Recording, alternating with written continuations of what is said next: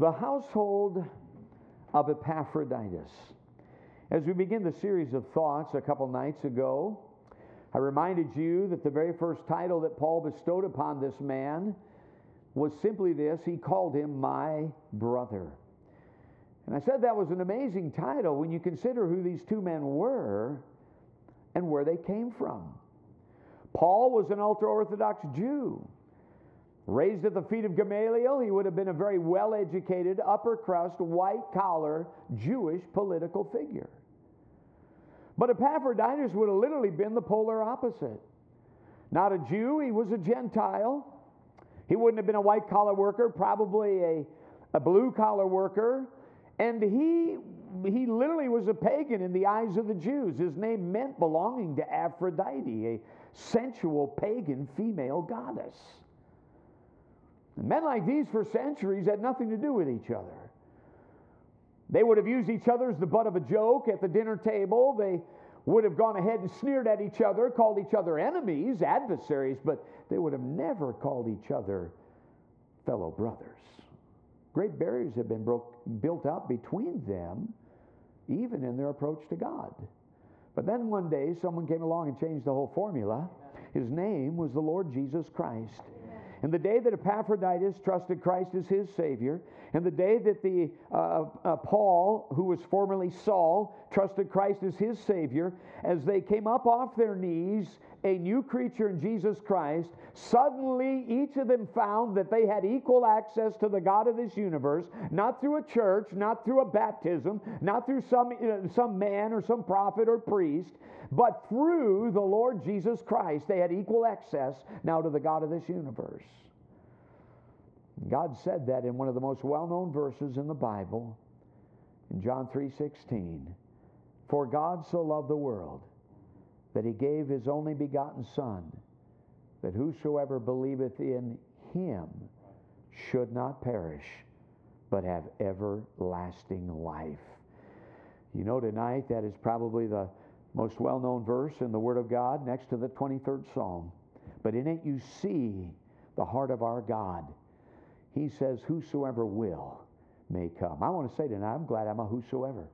I'm glad there came a day in my life when I read that John 3:16, I read it differently than I ever had before. For God so loved David that God gave David his only begotten son that if David would believe on him, David would not perish, but instead David would have everlasting and eternal life. You see that great great truth does you no good till it becomes yours but it's available to whosoever will. Amen? The first thing Jesus Christ brought was equal access to the God of this universe through the blood of Calvary and the sacrifice of Jesus Christ. But the second thing he did is he brought people that were polar opposites for centuries, people that had nothing to do for centuries. He bridged that gap, and now where they had nothing in common, they became fellow brothers and fellow sisters in the Lord Jesus Christ. Look at 1 John chapter 1. I'll give you that verse and then just review the second thought. In 1 John, near the end of your Bible, is the book of 1 John. Listen to the heart of God here and the heart of those who are saved. In, in 1 John, in chapter 1, James, 1st, 2nd Peter, 1st John. If you're in Revelation, you've gone too far. Come on back just a little bit, all right? If you're in Genesis, you haven't even gotten started. You need to go a lot further, all right? But 1 John, look at what's said in 1 John chapter 1 and verse 3. That which we have seen and heard declare we unto you, John says. Why? Why is John so big on declaring the truth about Jesus Christ? Why? That ye also may have fellowship with us. He says, I want you to enter into a relationship with me. How does that happen? And truly, our fellowship is with the Father and with His Son, Jesus Christ. The first relationship that individuals can enjoy with one another is that of being a fellow brother or a fellow sister. We said that was a face to face relationship, enjoying fellowship because they have a common Savior now and a common salvation. But then we noted last night, as these men grew in their relationship with the Lord Jesus Christ, they entered into a second level of relationship. And notice what's said in Philippians 2 and verse 25. He says, Yet I suppose it necessary to send you Epaphroditus, number one, my brother, but then he added this, and companion in labor. Here they weren't operating simply as fellow brothers, enjoying fellowship. speaking to each other of the Lord and enjoying being in the household of faith. But now they'd entered a second level of relationship. They were not just fellow brothers, they were fellow laborers. And boy, we saw last night very clearly this was a side by side relationship. In the harness together, serving the Lord as fellow laborers. And I said last night, you and I were reminded that we were saved to serve.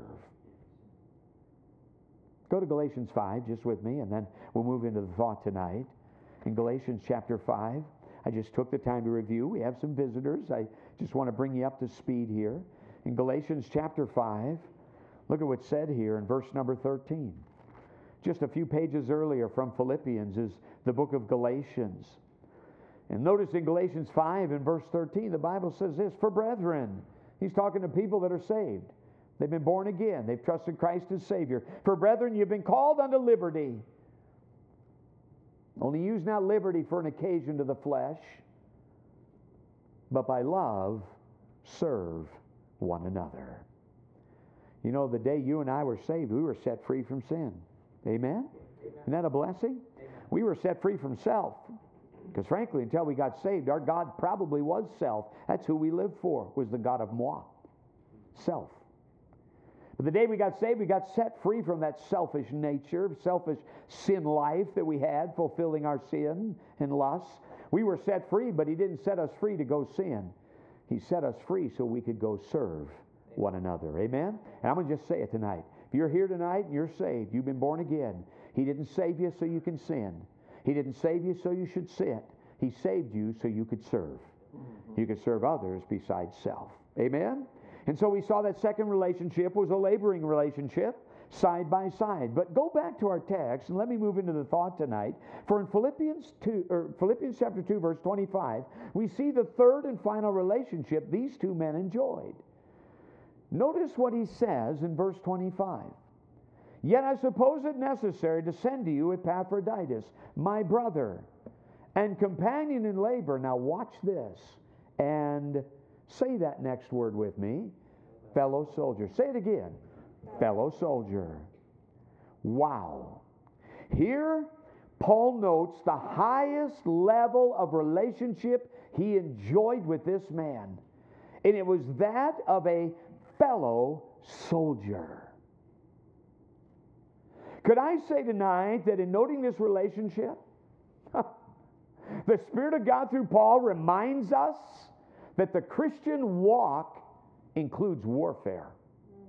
Amen? The Christian walk includes warfare. You say, why are you even pausing to say that? Because here's the American Christian today. The American Christian has this idea well, it's just all about me. It's all about a robe of righteousness. It's all about my sins being forgiven. Oh, praise the Lord, He gave me heaven. And it's just, isn't it wonderful to be a Christian? And I mean, that's the American mentality today. Is Jesus saved me so I can have fun? No, He didn't. The Christian warfare, the Christian walk includes warfare. It's a spiritual battle.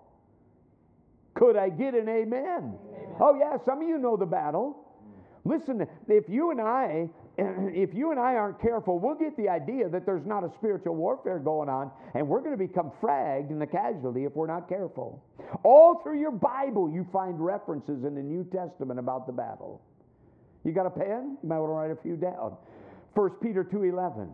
Listen to what you and I are commanded as believers. Abstain from fleshly lusts, which war against your soul. Sounds like a battle to me. Mm-hmm. Amen? He says in 1 Timothy 6:12 to young Timothy, a preacher boy, Timothy, fight the good fight of faith. That sounds like a battle to me. Could I get an amen? Yeah. Listen to what he says in Ephesians 6 and verse 10. Put on the whole armor of God. What would you need armor for? Ain't for having fun. That's for a battle. Amen? Sounds like a battle to me.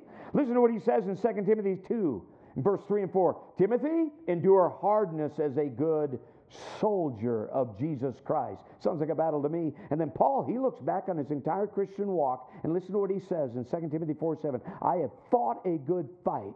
I've finished my course. I've kept the faith. References like these and many others tell us as Christians this isn't just about privilege and redemption, it's also about a battle. It's about spiritual warfare. Right. And you need to recognize that tonight. The day you got saved, you didn't just inherit the friends of God, you inherited his enemies as well. Mm. And our warfare is a very unique one, Christian. It's a three front war. It's not a two front. You know your history. No nation's ever successfully fought a two front war. Napoleon caved on a two front war. Hitler lost when he opened up Barbarossa in World War II against Russia. That's not the war you win. But we have a three front war. What, is the, what are the three fronts? Somebody, what's one? One of our enemies is flesh. The flesh. Your old sin nature. The lust of the flesh.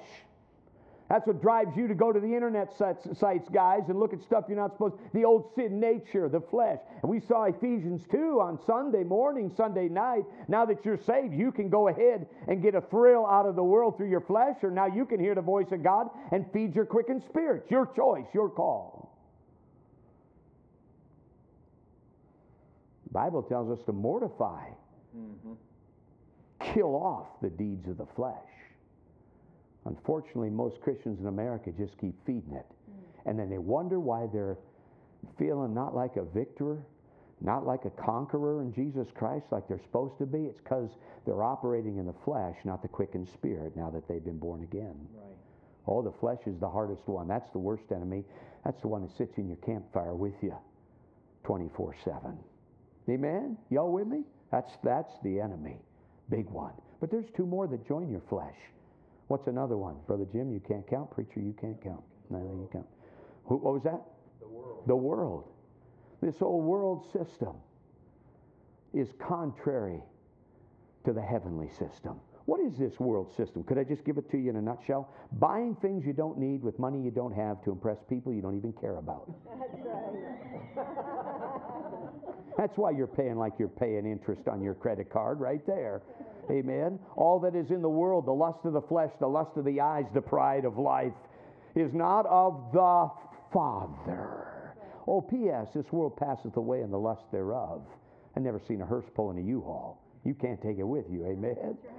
I'm just telling you, this materialistic society that you could call it Hollywood, you could call it, they, they don't even know what happiness and joy is in Hollywood. Y'all, that's just a big smoke screen. That's all it is. But it's that world system of wealth and materialism and that uh, gotta have stuff. You with me? Mm. Uh, remember, that which is eternal is invisible, Scripture says. Amen? That heaven is invisible right now. You can't see that other than through the Word of God. There's your eyes of faith. But that's an invisible place. But that's more real than here. For the world passeth away and the lust thereof. Right. But that world, that kingdom is going to be forever. Yes. See, the world's the dream. That's the reality. Most people in America treat heaven as the dream, and this is the reality. Mm. It's absolutely opposite. So your old sin nature, your flesh, the world, number two. And number three, what's the third enemy? The devil. And don't you tell me he doesn't exist. One of the earliest things that happened in my Christianity was demons and some of the guys that were in the barracks next to me and some of that stuff I had to deal with. And I'll tell you, make your hair go straight up on end. The powers of darkness are real. They cannot make you do a thing. If you're not saved, they can possess you. If you are saved, they can't possess you, but they can oppress you. Mm-hmm. There's a huge difference we could have our eyes open to that invisible world, you'll find a battle taking place all the time. The Bible says the devil is the God of this world and he blinds minds and hearts. I will guarantee you tonight, if you're not saved, your sins are unforgiven, Jesus Christ is not your Savior, the devil is going to do everything he can do to shutter the truth that Jesus saves. He's going to get you busy chasing everything in this world, getting all worried about stuff that doesn't matter, and then you die and go to hell. Now that matters. He's been given reign of this atmosphere. He's on a short leash. One day he'll go to the bottomless pit. But he is the God of this world. And unless you get saved, you can't say, Greater is he that is in me than he that is in the world. That's a good reason to get saved. You can't be manipulated by the devil. Yeah, I'm just telling you the truth. You say, well, where are you getting all that from? The book called the Bible? Well, I never heard that before. Yeah, if you'd read it, you'd find that out. That's right. You all suck, stuck up in harlequin romances and Hollywood and garbage and who knows what, a bunch of junk that isn't even real, written by people that are going to the place you don't want to go. Amen? Amen. Get in the book. Amen. The book will tell you how to make peace with God. The book will tell you how to have a happy marriage. The book will tell you how to have a joyful life. The book will tell you where you're going when you die after you trust Christ as Savior. And it won't be hell in the lake of fire, it'll be a place called heaven. Yeah. Amen. And faith cometh by hearing, and hearing by the word of the word of God. Romans 10 17. So we have three enemies according to the Word of God. We don't really see them until we get in the Word of God, and then it makes that which is invisible come visible. The breath of God makes us see that mist, and it becomes truth. But the point I make is this we get saved, Christians. We're thrust into a battle by identification with the king, we put his uniform on, and now we inherit three enemies that up until salvation, really, we thought were great friends. Amen? And now they're against us, not for us. It becomes a three front war. Brother Michael, Brother Michael, come up here. I blew Connor out of the water. He never come back. Two nights ago. Your tennies are tied. That's good, son. Amen. I've been using somebody to visualize these truths. Fellow brothers, what are we? We enjoy fellowship the day we get saved. We enter into a face to face relationship. We got something to talk about in spite of the generation gap. In spite of our backgrounds and differences and personality differences, suddenly, because you're saved and I'm saved, we've got a mutual salvation. We've got a common salvation. We're singing the same song. We're Amen. sinners by, saved by grace. Amen. Amen. We got the same Savior. His name's Jesus Christ. We're going to the same heaven to spend forever. Amen. Amen. All right. Suddenly we had nothing in common. Now in Jesus Christ, we become fellow brothers. We enjoy fellowship. It's a face-to-face relationship. But as we grow, we move into another relationship. We become fellow laborers. We harness together together to serve the Lord. And let me say this: more can be done collectively amongst God's people through a local church than one individual that could be picked off out there. Amen? Amen? And so there's strength in numbers, and we begin to plow ground and pool our talents and abilities to lift up the name of our God. Amen? And to make an Im- impact with His kingdom into this kingdom of darkness. But you know what? Fellow soldiers have a very unique relationship. They're not simply face to face, they're not simply side by side. Turn a look that way. Fellow soldiers go back to back. Don't move, brother. What does this represent? I can't see him, and he can't see me. We're in a three front war. It's very desperate. Our plates are full. I'm trying to get victory over my personal sin life. I'm trying to get the courage to go tell someone how to be saved and not be meek about that. Y'all with me? I'm trying to go ahead and shut down my spirit of anger when the wife says something silly and they always do. You know what I mean? Just I'm trying to, I'm dealing with my old nature that, that used to just fly off the handle and frag stuff. And, and now it's no, no, no, no, no. That's not how God wants me to act. You with me? My plate's full. The devil's trying to tip me, running carrots past me. Y'all with me? My plate's full. I don't have time to look around. I need someone to guard me. And this literally, literally pictures complete trust and reliance. We go back to back. If he fails, I'm in trouble. If I fail and betray him, he's in trouble. We're counting on each other at the heat of the heat of the battle. Amen. Amen? Amen. The picture is this: complete trust, complete complete reliance. We don't have time to check up on each other. We're trusting the other person is holding their position and doing right. Mm. Amen? All right, go ahead, sit down, brother. You'll be back up here later, okay?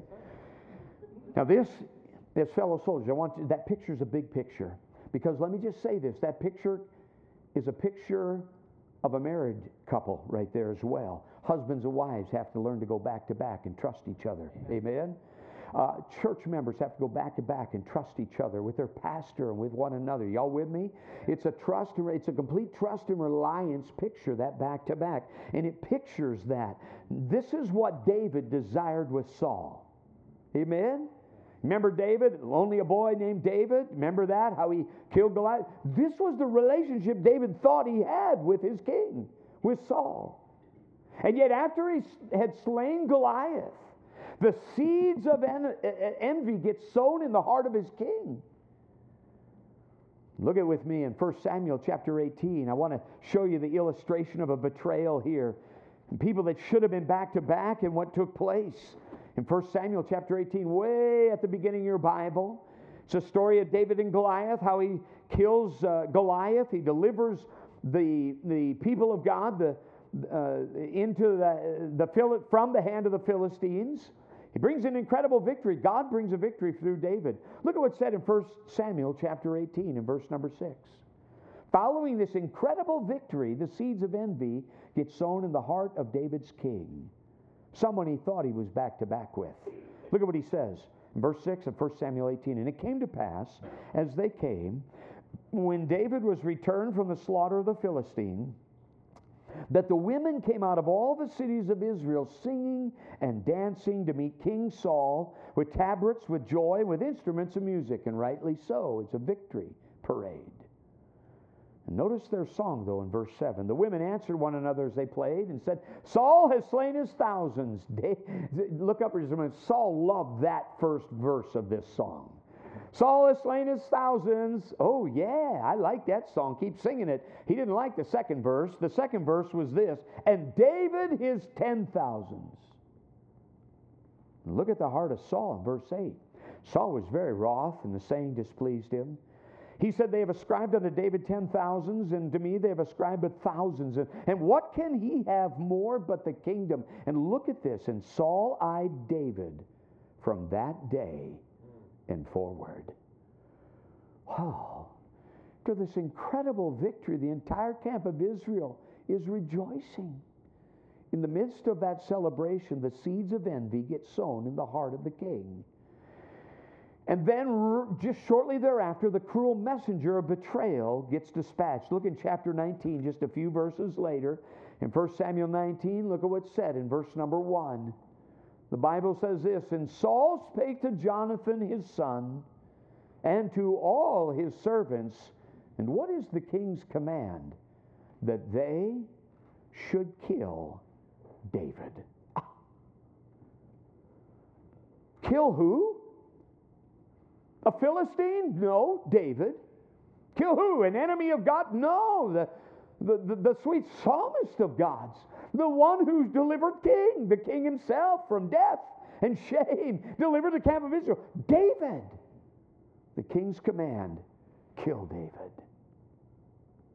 Look at the heart of David. Look in Psalm 55. The very middle of your Bible breaks right open to the book of Psalms. And look at the cry of David's heart when he realizes what has just taken place.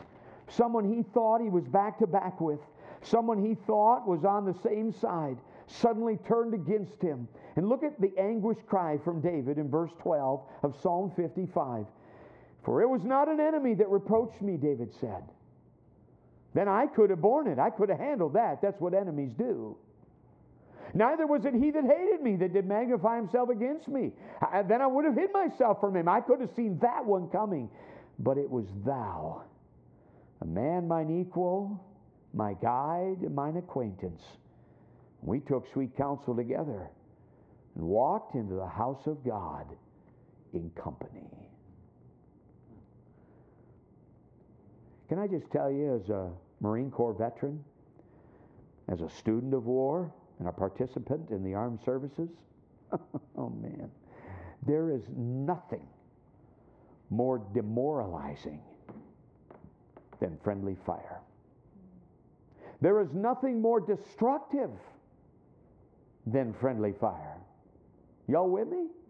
It's the worst. The forces, armed forces, would call that blue on blue.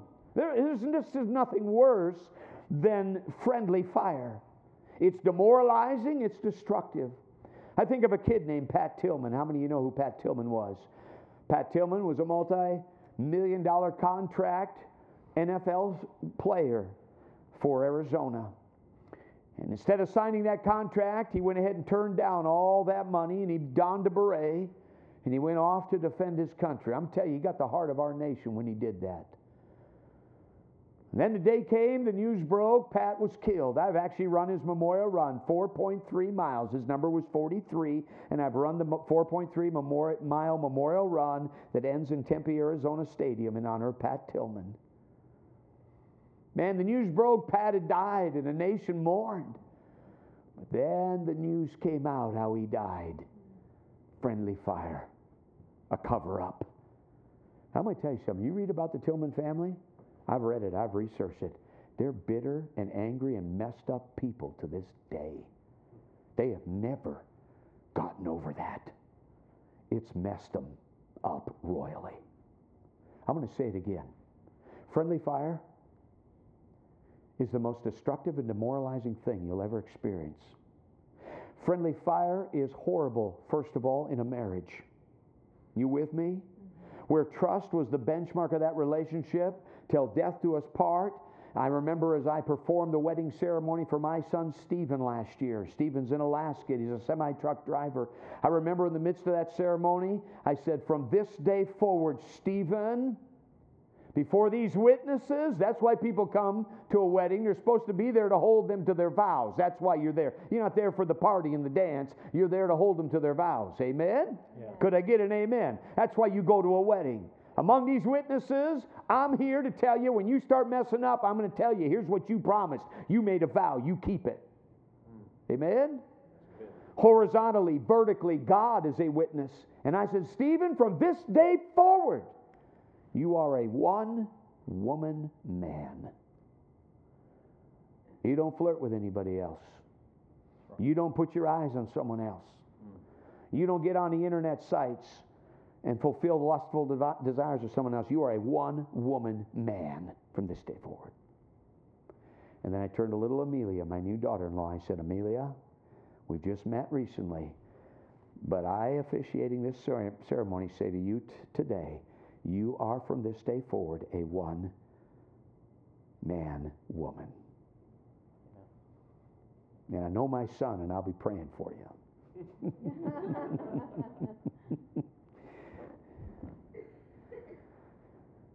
There's nothing more destructive and demoralizing than friendly fire in a, in a marriage.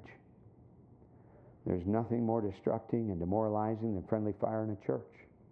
Could I get an amen? Been there. It shakes everything you believe to the core. You don't even know what's up or down. You say, How can saved people act like that? And there is nothing more demoralizing and destructive than friendly fire in a friendship. Could I just make a statement?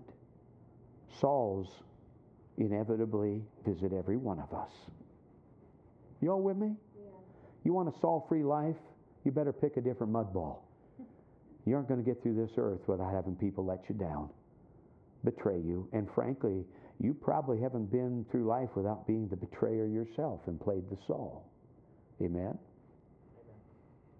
You'll never get through the human experience without having a Saul visit you. But let me say this if you're saved, when that Saul visits, God's always faithful to send a Jonathan. Amen. Amen? Yeah. When that Saul visits, God is always faithful to send a Jonathan because I want you to understand tonight that what David wanted in Saul and could never get, he found in Jonathan. Look with me. Go back to our text in 1 Samuel. Go back there and look at what he got in this individual named Jonathan. Notice what's said in 1 Samuel chapter 20. In 1 Samuel chapter 20, look at this Jonathan. This is Saul's son. This is the heir apparent. This is to be the next king by virtue of Saul having a son and an heir. Notice what's said in Psalm 20 in verse number 1. The Bible says, And David fled what do you do when a Saul hunts you down? You flee. That's what you do. And David flees. He meets secretly with Jonathan, and look at what he says to Jonathan in verse 3 of, of 1 Samuel 20. And David sware over and said, Thy father certainly knoweth that I have found grace in thine eyes. And he saith, Let not Jonathan know this, lest he be grieved. And then look at this statement David makes. I, you ought to underline this because he understands how tenuous his life is. He understands the power of the king. The king controls the narrative, the king controls the army. The king can turn the whole kingdom against David.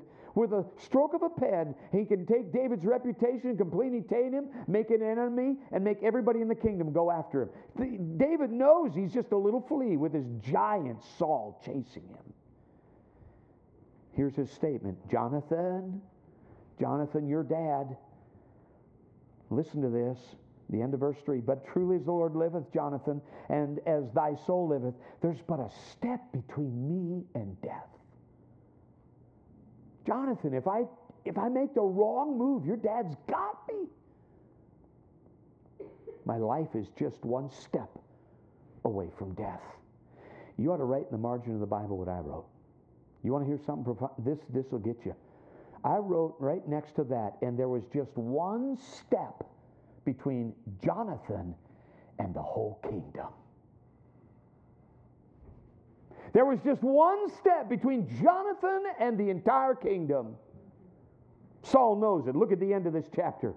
Look at chapter 20. Look at the very end. Saul, this, this, this envious king who's hunting down David, he recognizes how his son Jonathan loves David. He's not going to go ahead and, and, and buy into dad's lie.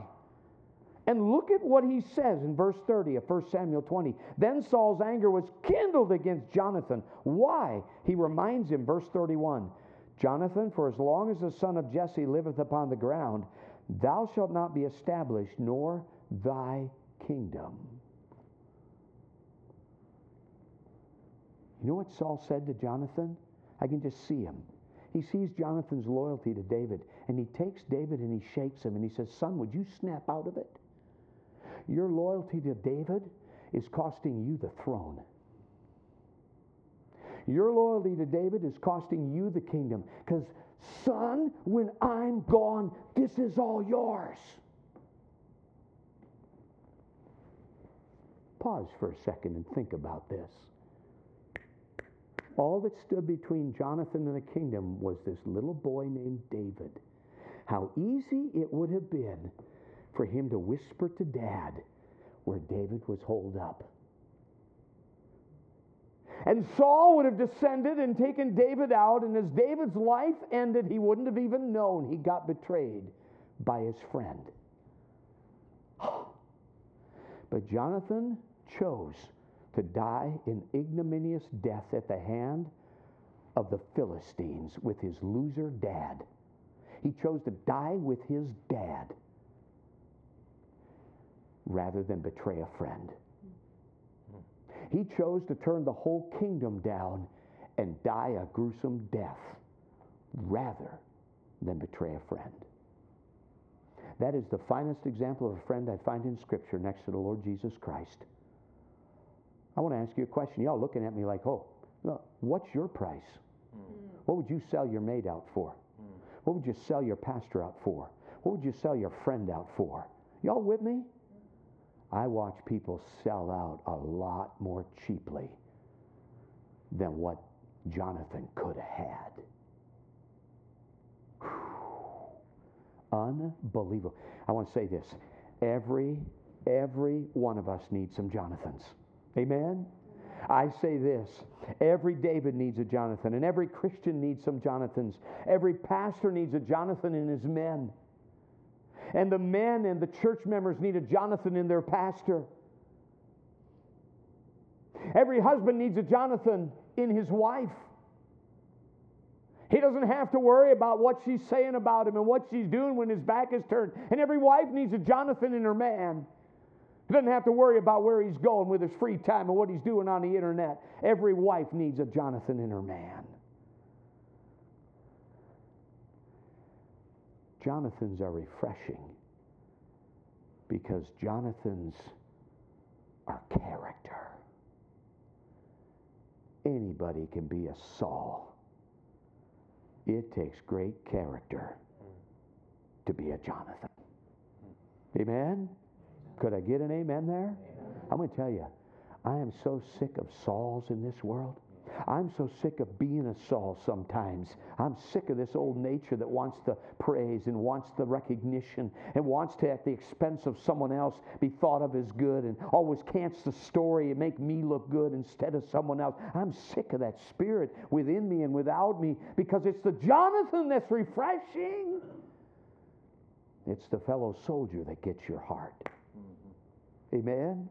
And as we look at this thought tonight, I want to remind you, as fellow soldiers, we're not fighting for a position tonight. Amen? We're not fighting for personal gain. We're not fighting for power and control or the praise of men. That was Saul's downfall, self. That was Ananias and Sapphira's downfall in the local church, self. You said, no, they lied against the Holy Spirit. No, no, no, no. What caused them to lie against the Holy Spirit is there was competition in the church.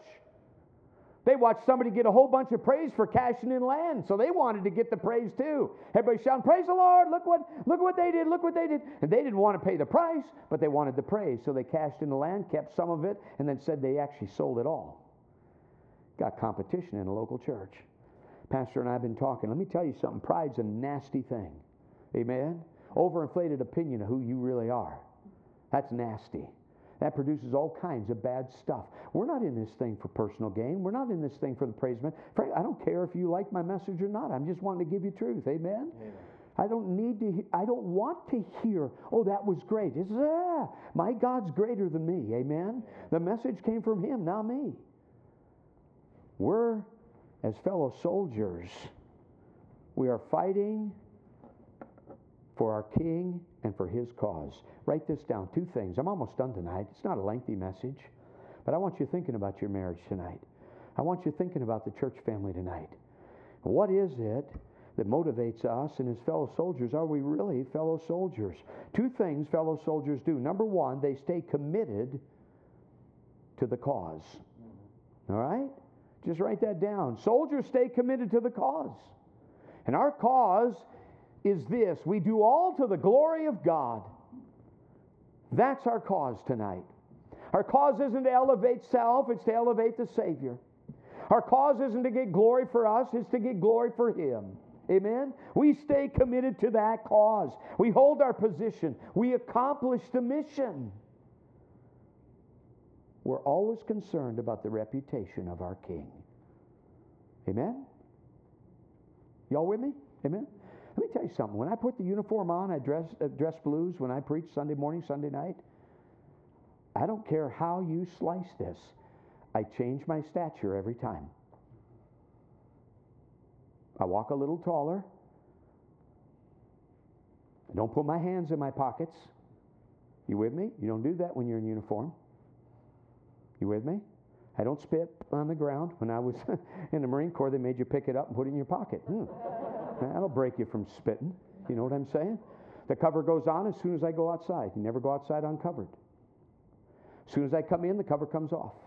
It's one of the weird things about Marine Corps. We cannot salute inside because we must salute with a cover. The only way we can salute inside is if we're covered, and the only way we can be covered is if we're under arms. Then we can salute with a sword, the saber. It's just weird, but there's decorum. But as soon as I put that uniform on, whoa, I am aware I'm representing something way bigger than me. Mm. And I don't want to dishonor the uniform. Let me tell you something. The day you got saved, you represented a king and a kingdom way bigger than you. Yes. You should be concerned how you're representing him. That's good, brother. Amen. You should be concerned about what reputation others are getting and ideas they're getting about your king because you're a child of this king. Amen? Amen. You say, well, can I ever set that off? No, no. You're his for all time and all eternity. Praise the Lord. You know, you get to represent him. And it shouldn't be, oh, do I have to represent? It should be, do I get to represent him? He's not a loser, he's a winner. Amen. He's the winner. Amen. Amen. We should always have this idea how am I affecting the reputation of my king? The attitude I just had out here at the workplace, how is that rep- affecting the reputation of my king and the cause which is bringing him glory? Amen? We should always think about that. We stay committed to his cause. We do all the glory of God. But second of all, We stay faithful to our friends. There's the horizontal. We, we stay committed to his cause. That's the vertical. That's the eternal. And then here in this life, right now, we stay faithful to our friends. That's what fellow soldiers do. They don't cut and run. Amen? They stay faithful to their friends. They, they, they keep them covered. Why? Why do you keep each other covered? Local church, I could just ask that. Why do you keep each other covered? I'll tell you why. Because we need each other. Amen? say, oh, I don't really need. Oh, yes, you do. I remember this time I was assistant pastor in a church up in Alaska, North Pole, Kingsway Baptist Church.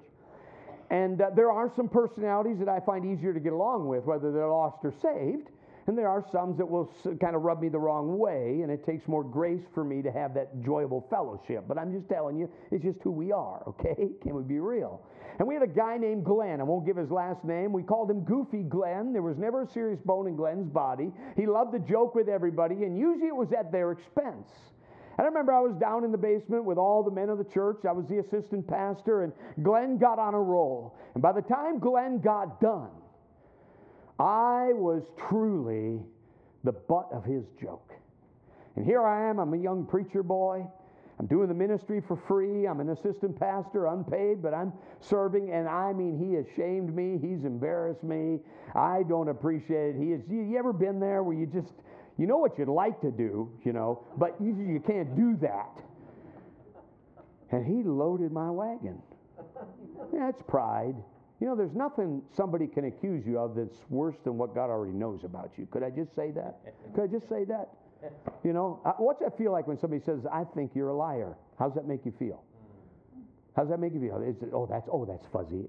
no, we don't like that.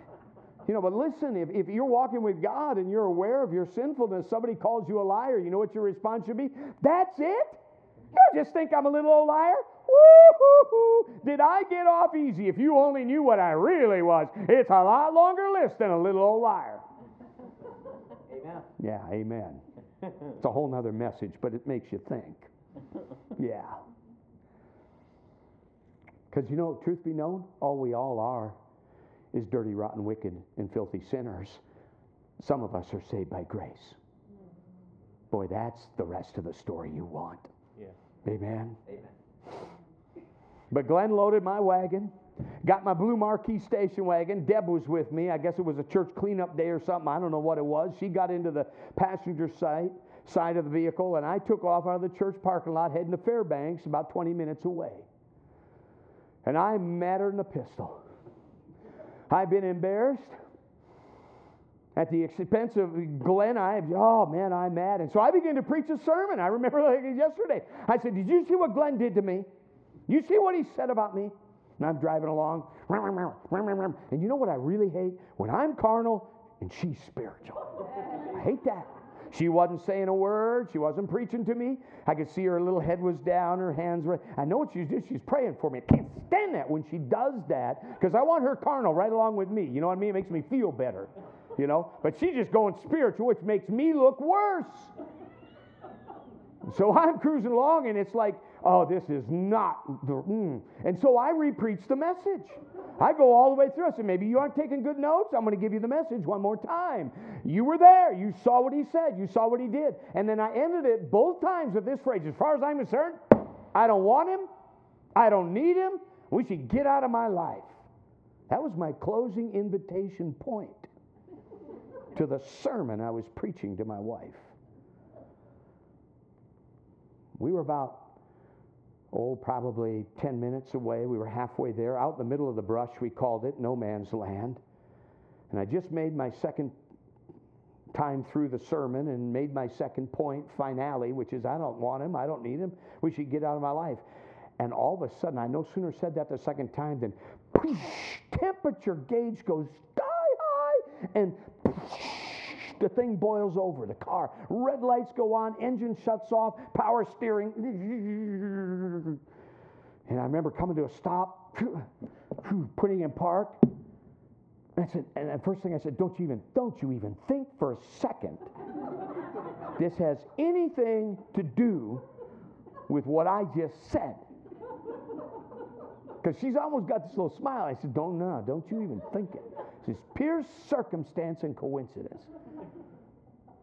And I'm sitting there, the middle of nowhere, still spring break up. Man, steam's rolling out. I'm hung over the car steering wheel, going, man, what am I gonna do? I don't even have spare antifreeze. I got no spare water. I'm, I'm, t- you know, I'm a number of miles from home. People hardly even come on this stupid road. So I'm letting it cool down, and I'm trying to cool down, but I'm just getting angrier. And then finally, I remember saying, well, maybe I'll go find some snow, melt it, get it in there, you know, do something. I'm an old farm boy, so you, you got to work with what you had. It wasn't much. And I remember opening the doors and opened the door and stepped out. All of a sudden, I heard this, this vehicle stops behind me. And I remember, this is how spiritual I am. Oh, great. Some rubbernecker coming to say, hey man, what's going on? And just hanging over watching me. I mean, I'm I'm just loading it. Y'all with me? See, some of you are thinking, with this little chess game, you would, that's exactly what you would think. I'm thinking, that's all I need is an audience in my misery to come here and watch me. And I turn to look, and out of that vehicle jumps Glenn Wagner. Oh, I just said his whole name, man. I didn't mean to do that. Brother Glenn. Brother Glenn. And uh, Glenn was the church mechanic. He traveled with his tools everywhere he went. If he ever had an automobile problem, he'd fix it for free. He had everything. You know what I'm saying? And I never forget, Brother Dustin, this is the door opens, brother. I'm standing there. I look, and here comes Brother. Hey, he always walked with Tigger Springs. He was non military. Hey, Brother Dave. He walked like that, like he said Tigger Springs, you know. He, you need any help? He had that high pitched voice. Now, here I am. I'm framed in the door of my vehicle. What do you think I said to him? I just finished a sermon. As far as I'm concerned, I don't want him. I don't need him. We said, get out of my life. Push. Oh, man. Ah. Hey, Brother Dave. Now, what do you think I said? Framed in the door, I turned him and said, Hey, as far as I'm concerned, I don't want you. I don't need you. We should get out of my. No, no. I got this big smile. I said, Well, hi, Brother Glenn. Good to see you. My wife is sitting here with her arms crossed looking at me through that door, and I know what she's thinking. You filthy hypocrite. I swear that is exactly how it went down. When I told this story, I got the vehicle color wrong. What was it, honey? It was a what? White. A white van. I always called it a pickup truck. It was a white van. And as soon as she said that, I said, That's right, Glenn's white van.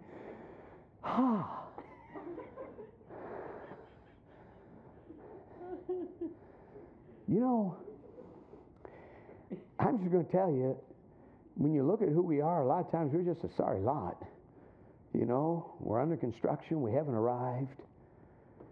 And sometimes we get the idea that we just don't need each other as God's people in the house of God. But I'm going to tell you something. When you get that way, when you get independent, that independent, I don't care, you can get there, by the way. You can buy your way there in your mind. You can get your, you build your way there. I'm going to tell you, all you've done as a child of God, belonging to a good local church, you know what you've done? You just asked God to pick a radiator to pop just to remind you you still need one another. Amen? And some of them radiators are medical. Some of those radiators are financial. Some of those radiators are kids that go astray. Y'all with me? You, you with me? I'm going to tell you something. Five of my six kids are chasing God, one is not. There's a silver lining in that. It keeps me humble. And it makes me realize I don't have all the answers. Y'all with me? There's one great lesson in a loss is it keeps you humble. We still need each other. Amen? And so much more as you see the day approaching, you don't forsake the assembling yourselves together. You go ahead and learn to encourage one another. See, fellow soldiers know that.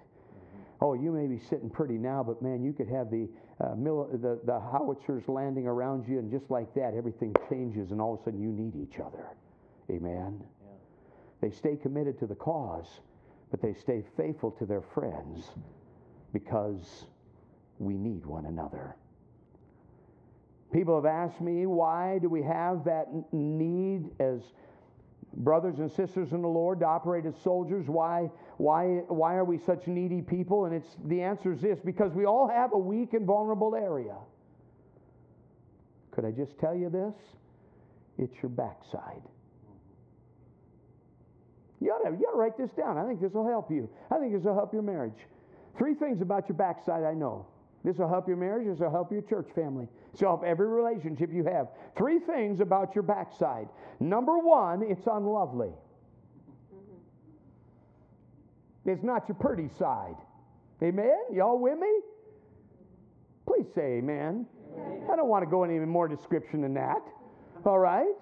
Y'all print and preen the front side. That's the side you so proud of. You ain't proud of your backside. It's your front side. Amen?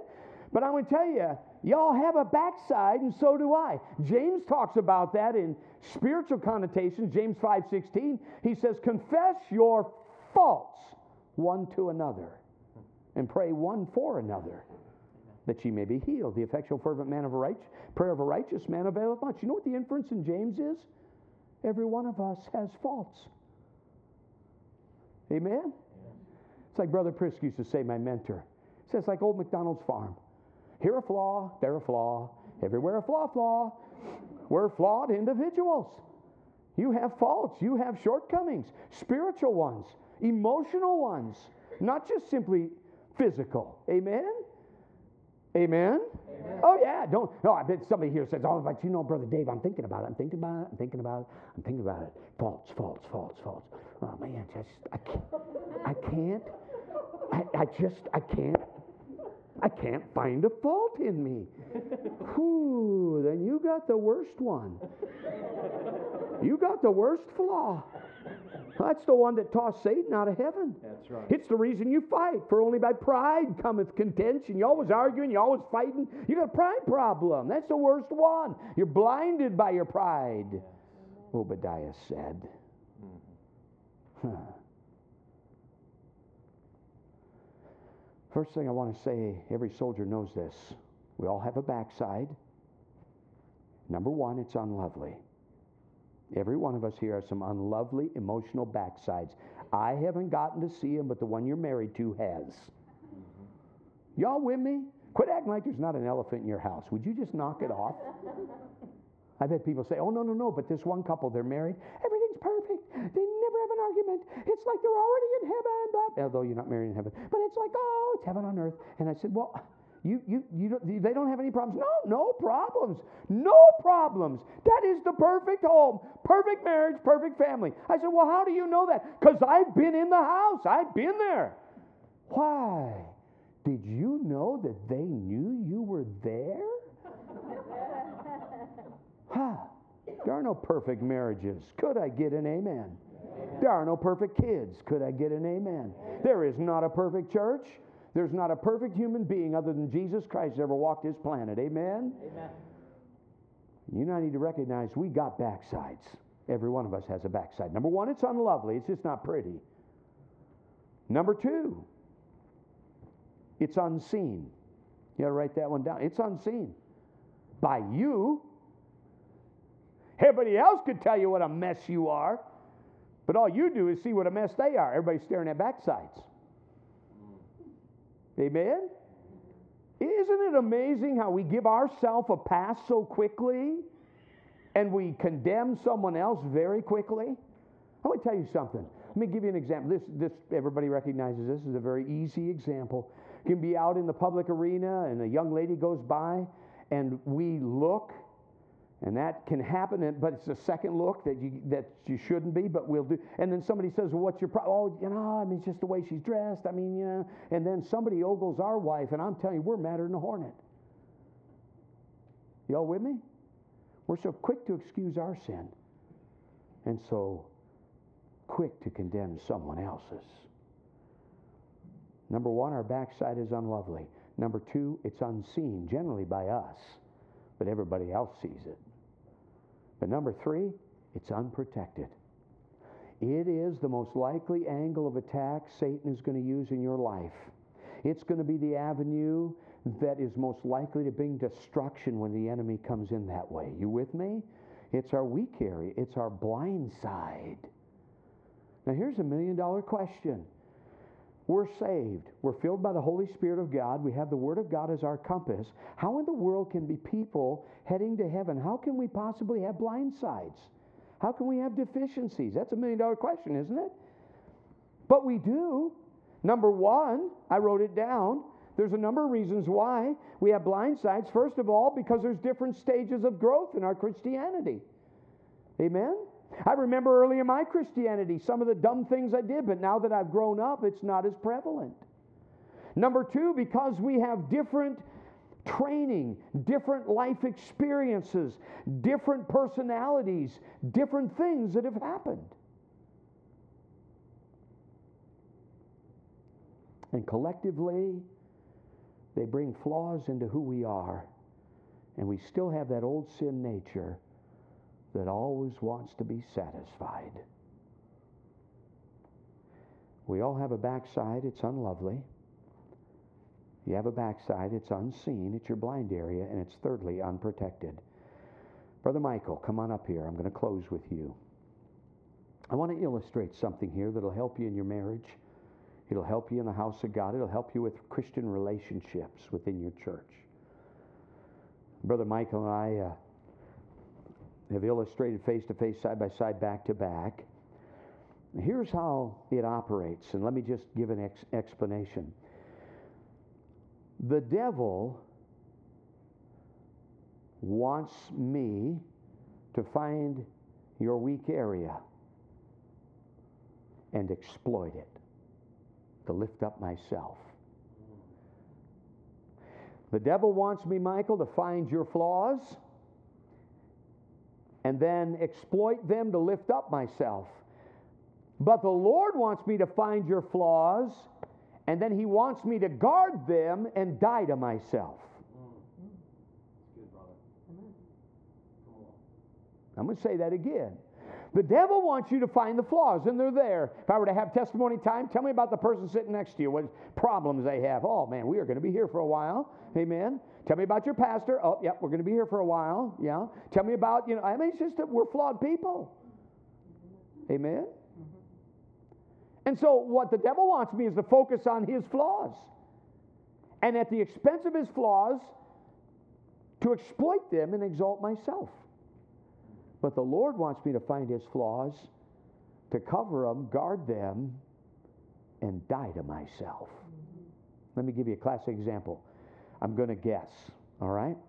Let me tell you who I am as a personality. You'll never know this. I am a lot of things, but I am an alpha male. I am hard charging. I'm neat, clean, punctual. Amen? You set your watch to me. I'm just telling you my long suit. Mm-hmm. I am disciplined. If you want it done, ask me to do it. It will get done. I'm just telling you who I am. Get her done. I may run over you, but it'll get done. well, you can ask my wife. One of the things I cannot stand is being late for an appointment.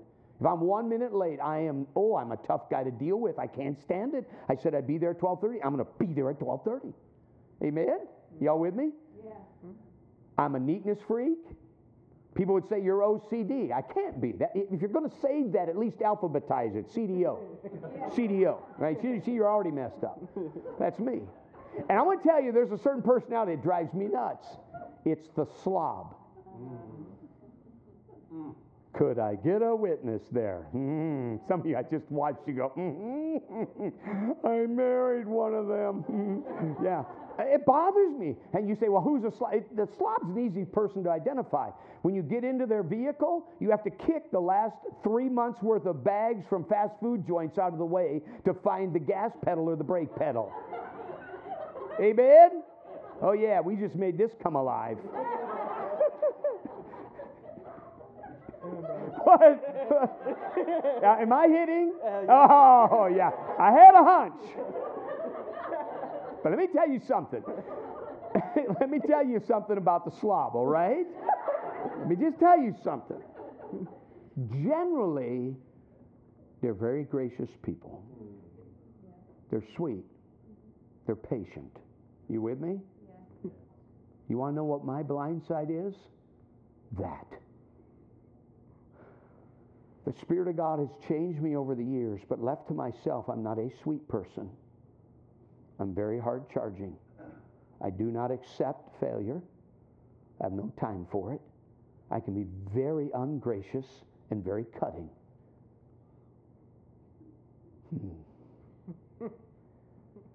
and you see, what the devil wants me to do is find that area that's my strong area, but it's his weak area, and then think I'm spiritual and something and use it against him and to exalt myself. But you know what the Lord wants? He wants his strong side to guard my weak side. I'm not a patient person. I can be cutting and unkind. I need sweetness and long suffering. And then he needs my strong side to guard his weak side and to challenge and grow him. And together we grow, live, bring glory to God, and complete each other as fellow soldiers. Amen? Amen. Thank you, brother. Thank you. Thank you, brother Michael. You know what happens in a marriage? You're Twitter pated, don't see a thing until you say, I do. Then all of a sudden you wake up and you say, What in the world did I get? I didn't know you were a slob. It's because his mother picked up for him till he, you got him. I'm just telling you.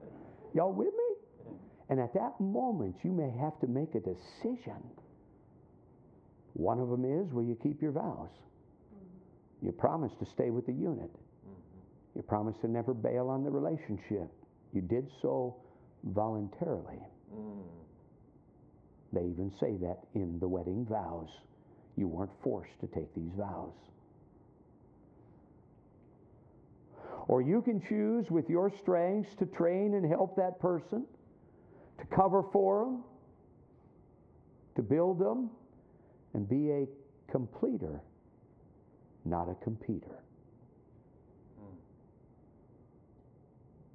You see, something I know is when you find the flaw that all of us have, what you do at that point says more about you than it says about them. Fellow soldiers take the hits and die for the one they love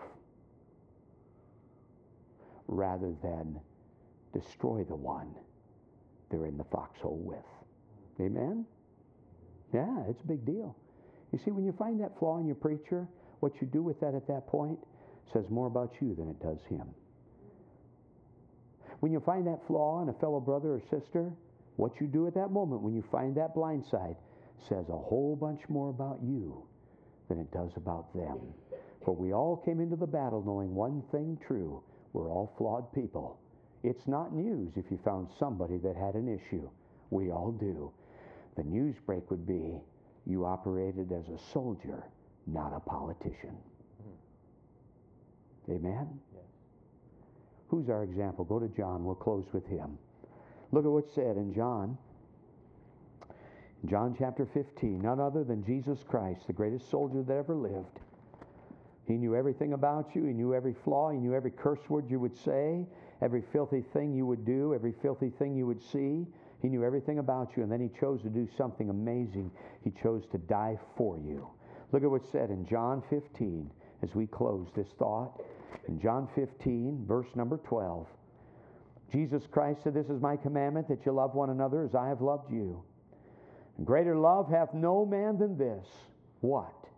That a man lay down his life for his friends. Can you hear the cry in Romans? But God commendeth his love toward us in that while we were yet sinners, flawed individuals, dirty, rotten, wicked, filthy sinners, God commends his love toward us, and that while we were yet sinners, Christ died for us.